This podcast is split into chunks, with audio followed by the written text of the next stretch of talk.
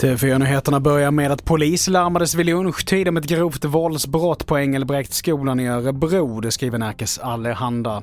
En elev har skadats och förts till sjukhus med ambulans och en jämnårig person har gripits misstänkt för grov misshandel. Och polisen utesluter inte heller att det kan finnas fler gärningsmän. Vidare till de ordningsvakter som ingrep mot en aggressiv man i tunnelbanan där det slutade med att han kvävdes till döds som nu döms av Stockholms tingsrätt.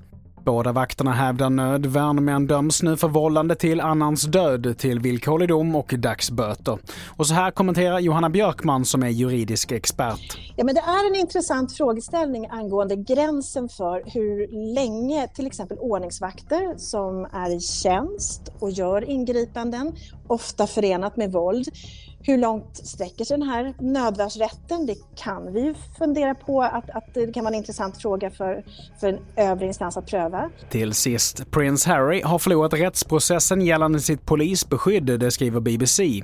Efter Prince Harry och hans hustru Meghan Markle valde att lämna det brittiska kungahuset så fråntogs prinsen sitt polisskydd. Via advokater har en ansökan om att pröva förslaget i rätten skickats in, men det har nu alltså fått avslag. Fler nyheter hittar du på tv4.se. Jag heter Mattias Nordgren. Ett poddtips från Podplay.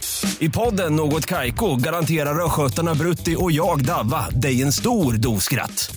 Där följer jag pladask för köttätandet igen. Man är lite som en jävla vampyr. Man har fått lite blodsmak och då måste man ha mer.